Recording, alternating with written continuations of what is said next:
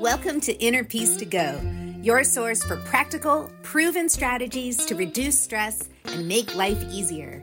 I'm your host, Sandy Cohen, and I am so glad you're here. Let's dig in. Hey, welcome back to another episode of Inner Peace to Go. Thank you so much for tuning in. I'm so glad you're here. So today we're going to be talking about habits, how to build a habit, how to break a habit, what makes habits easier, what allows us to stick with a new habit, to help forge it, even when it feels tough. And this is a subject I have learned so much about in recent years. I've learned about it in school. I've learned about it through just books that I've read. And I've also learned about it through my own experience as I've been building and breaking habits pretty consistently over these last few years. So let me tell you, I have broken some kind of serious addictive habits in the last few years. I've quit smoking cigarettes. I quit smoking pot. That was a daily pot habit that I had for many years. I quit a daily wine habit. That had gotten pretty out of control where I was drinking almost a bottle of wine a day. It's like functionally, but still I knew that was not good for me. And I quit my Diet Coke habit. Oh my gosh, did I used to love Diet Coke. I could drink several Diet Cokes a day, and that also went on for years. So in recent years, I have broken all of those habits. I'm super proud about it. I feel much better. And also during that same time, I've built some really helpful habits that I'm so grateful for. I have a daily journaling habit. I now have a meditation habit. Oh my gosh, I always wanted one, but I never had the diligence to like really do it. And now I've been doing that for about a year and a half. I have a regular exercise habit that I've built, um, exercising five days a week, really consistently. I have a habit of reading before bed, which became a lot easier once I broke my wine and weed habit. I have a habit of getting at least eight hours of sleep a night. It's made such a difference in my life. And you know, habits, the reason why habits are so powerful is because they put these behaviors on autopilot. I don't have to wake up and wonder, should I meditate? Should I journal? I do it because that's my habit. I don't have to wonder during the day, should I exercise? I do it because that's my habit. And I, it doesn't even take any thought. I just do it because that's what I do. It's as, it's as much of a habit as brushing my teeth or like eating lunch. It's just like I do it unless there's some crazy extenuating circumstances. So recently, I've read a number of books on habits, and I'm going to tell you about them in this episode. I've studied habits in my master's program because this is a master's in public health focusing on health education and behavior change. And habits can be so helpful when it comes to behavior change because, again, it means we don't have to spend thought power to do these behaviors that we want to have in our lives. Of course, habits also can go the other way, right? We can have habitual behaviors that we don't really want, like smoking, like drinking.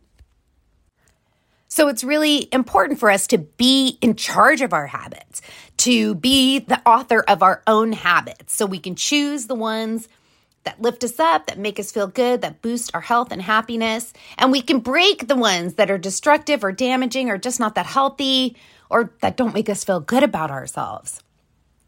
So we're going to talk about habits today, how to create the ones you want and ditch the ones you don't want.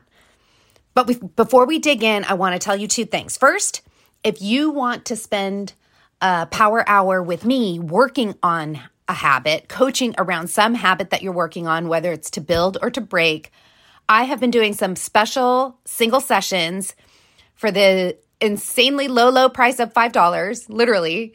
We can spend an hour together working on one of your habits for five bucks. It's a single habit, a single hour, and we will coach around it. We will dig in.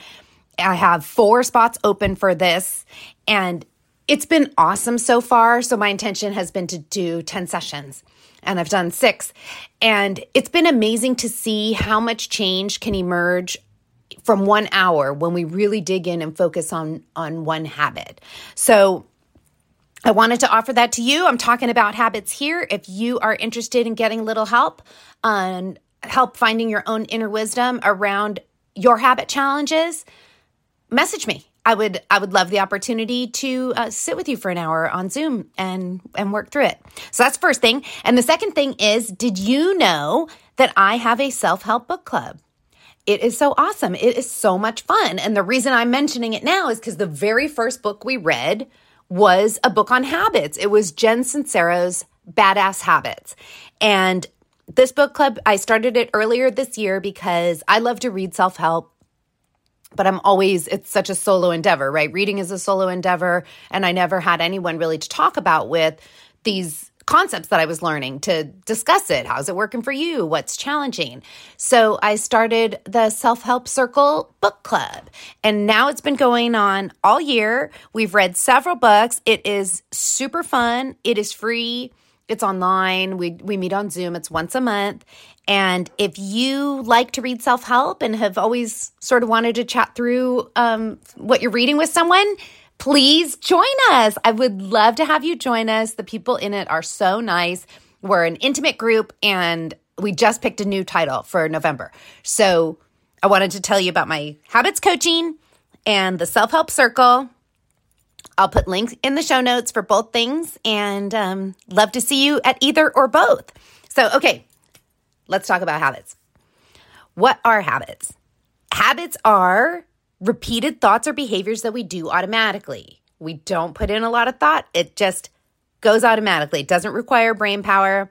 Nobody has to think about, like, how how exactly do I brush my teeth, or what is involved with shampooing my hair? Like, that's, it's, it's a habit. It's super easy. It's on autopilot. Even complex tasks can become habits. I mean, think about driving. Like, when I first learned to drive, there was so much to think about. Operating the car and looking over my shoulder and watching the speed limit and changing lanes and all that stuff. Now I drive without a thought. It, and I drive stick shift too, and it's just no problem. I don't have to give any brain power to the act of driving. I can spend my time listening to a podcast or listening to music and daydreaming, whatever. So even something as complex as driving, operating like heavy machinery like that can become a habit. And think about it too, like you can, it can become habitual your entire drive. How many times have you gotten in the car to drive to a familiar destination like work or friend's house, and you don't even remember making all the turns to get there? Like, it's so habitual. It really requires no thought. So once a behavior becomes a habit, we do it effortlessly without thinking. If somebody sneezes, you say bless you or gesundheit or salute or whatever. Like, you just say it. You don't have to think, hmm, they've sneezed. What should I say? You know? So it's easy to see why habits are so powerful when it comes to our lives. I mean, I like to say that habits are kind of the scaffolding for our lives. They, the habits that we have have a lot of influence in shaping our lives. If I'm in the habit of eating in front of the television every night, then that's a habit that's going to shape how my reality comes out, right? How my reality exists. So, oh yeah, and I've had some some bad ones in there. I mean, I used to smoke a cigarette every time I got in the car. I used to pour a glass of wine every time I got home from work. I would just come home from work, and the habit was to pour a glass of wine. I have a habit of eating popcorn at the movies. Like, to me, it's not even, like, I don't even want to watch it, go to the movies if I'm not going to have a popcorn. I mean, some people have the habit of turning on the television as soon as they get home from work. Some people have the habit of declining the bread basket when they go to a restaurant.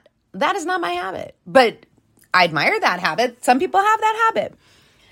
Always arriving early, always arriving late, calling your parents every Sunday, looking at your phone every time you're bored. All of these are habits. And even thoughts can become habits, how we think about ourselves. If we're in the habit of being in- incredibly critical, if we're in the habit of of having self-compassion, these are thought habits. If we always respond negatively, these are thought habits that can also be changed, just like other behavioral habits.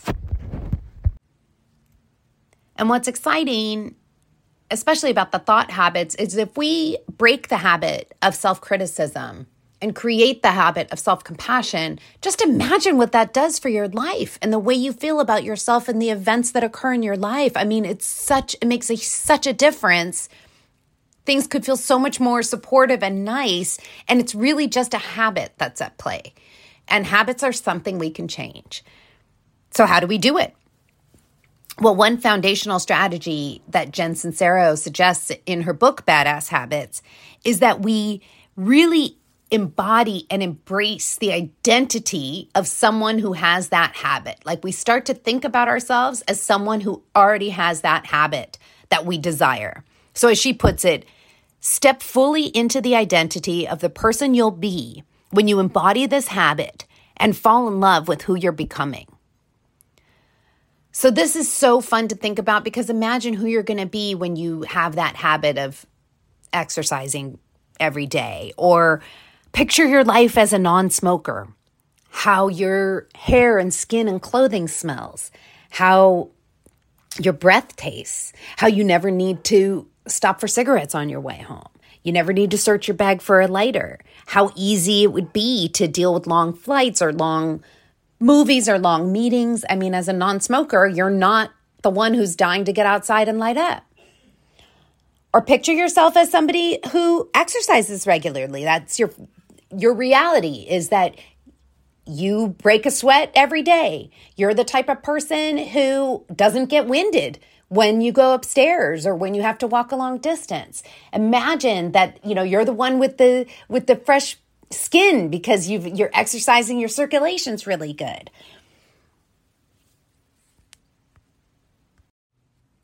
The idea is to see yourself as someone who's already got that habit that you desire and really see what that reality looks like, how awesome it is, how good you feel. And to hold on to that vision, to keep that vision with you when challenges arise or when you think, eh, it's not worth it to build this habit. Like having that image is its own enticement. It's its own support. So I love that as a foundational strategy, is to get that image in your mind, get excited about it, get stoked about it. As, as Sincero says, fall in love with who you're becoming, and then use that as a resource when you feel like faltering or even when you do falter. Okay, so I'm going to share eight strategies that experts recommend to make or break a habit. But the first two ingredients, essential whether you're making or breaking, and no matter what the habit is, the first two ingredients are time and patience. And you may have heard that it takes twenty-one days to make a habit, but that's not actually true for everybody. There was a study out of the U K in two thousand nine that found it can take between eighteen and two hundred fifty-four days for a behavior to become a habit. So give yourself space and grace as you make these changes. Be patient with yourself. Know that it can take time, and know that you can and probably will backslide or falter or lose motivation, and be patient with yourself around it. That will make it easier to continue. So tip one is to start small, like very small. Stanford, Stanford professor B J. Fogg wrote a book called Tiny Habits. And his approach is to start so small that zero motivation is required. So instead of like, I want to build the habit of doing ten push-ups every morning, he would say, do one push-up. Make it so easy that it's just, it's easy to do. So when he wanted to start flossing his teeth, he would floss one tooth. So start small. That is a strategy that I think really helps because it's a lot less daunting when you start small. Strategy number two, feel the emotional rewards of your new habit as soon as you do it, right away. So you did that one push-up, woohoo, yay you, celebrate, you're on your way to Michelle Obama arms. You flossed that one tooth, oh yeah, let's hear it, that's awesome, you're, you're on your way to a gleaming smile, a healthy mouth. If your goal is to go to the gym, or to start going to the gym regularly, celebrate as soon as you get there. The idea is to connect that habit, this, this fledgling habit, to an emotional reward, a sense of like, yeah, this is good. So don't wait to celebrate. Don't wait until you complete the whole workout. Don't wait until you get all your teeth instead of flossing one, two. Don't wait till you get up to ten push-ups. Celebrate right away. As soon as you do the behavior that you're desiring to make a habit, allow yourself to feel the pleasure and joy and gratitude and good cheer that having done that brings. Strategy number three. I read about this one in James Clear's Atomic Habits, and that is leverage the power of convenience or inconvenience. So for the habits you want to create, make it more convenient to do them. And the habits you want to break, make it less convenient to do them.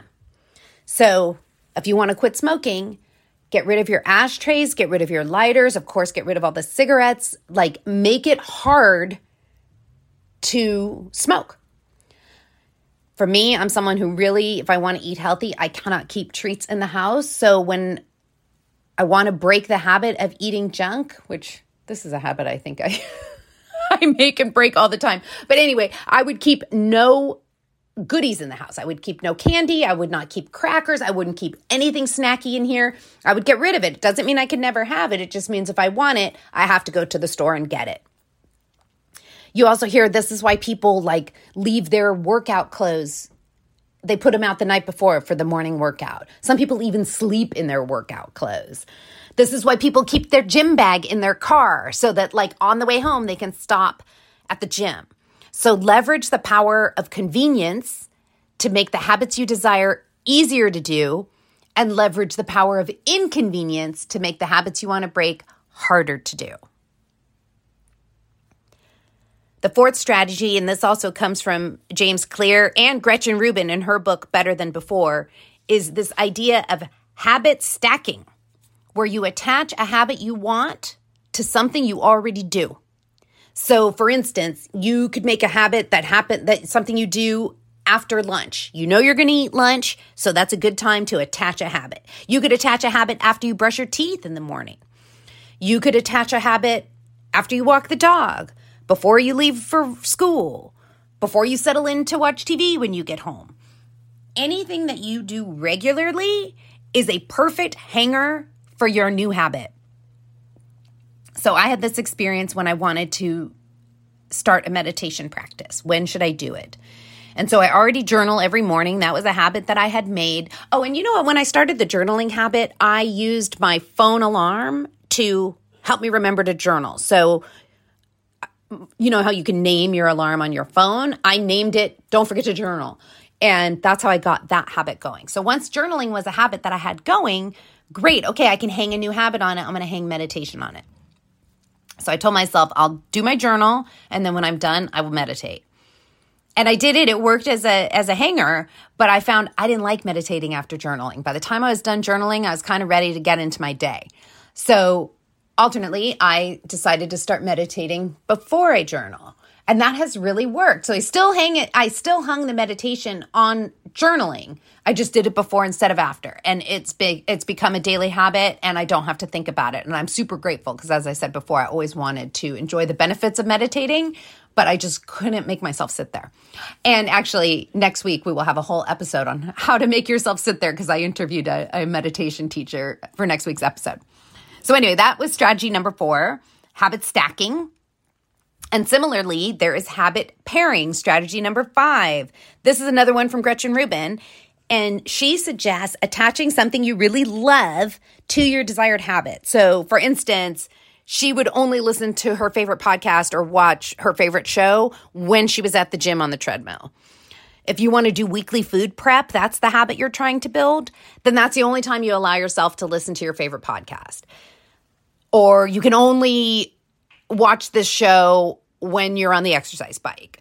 Or you only listen to your favorite audiobook while you're out walking. You get the idea. You match your habit with something you really already enjoy doing, and that makes your new habit more compelling and more appealing, and it's got this built-in reward. I'm going to watch Real Housewives while I'm on while I'm on the exercise bike. So that's the strategy of pairing. And I actually do this. I I like going for a walk in the afternoon, but I, I call it a pod walk because I usually listen to a podcast while I'm walking, and it makes my walk even more enjoyable. Strategy six is to anticipate obstacles and create contingencies.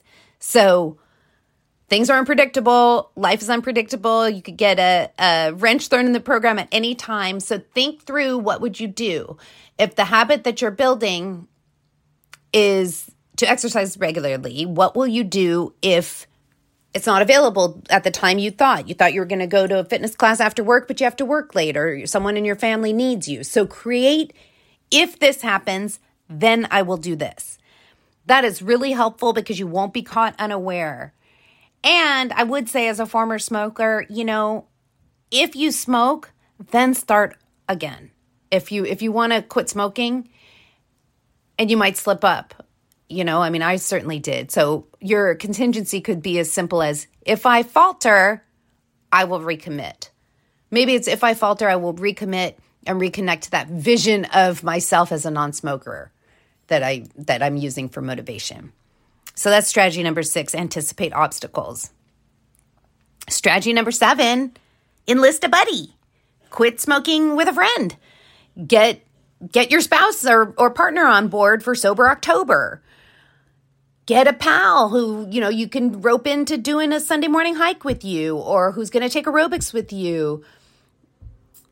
Whatever the habit is, you can always find someone, even if it's not someone who you already know, you can find someone online, a friend online, to be your partner in it. And that creates accountability, it creates support, and it makes it more fun. I mean, you guys could, you could gripe about it together, you could motivate each other. I love the idea of not doing it alone and enlisting a buddy in building your new habit or, or in breaking a habit.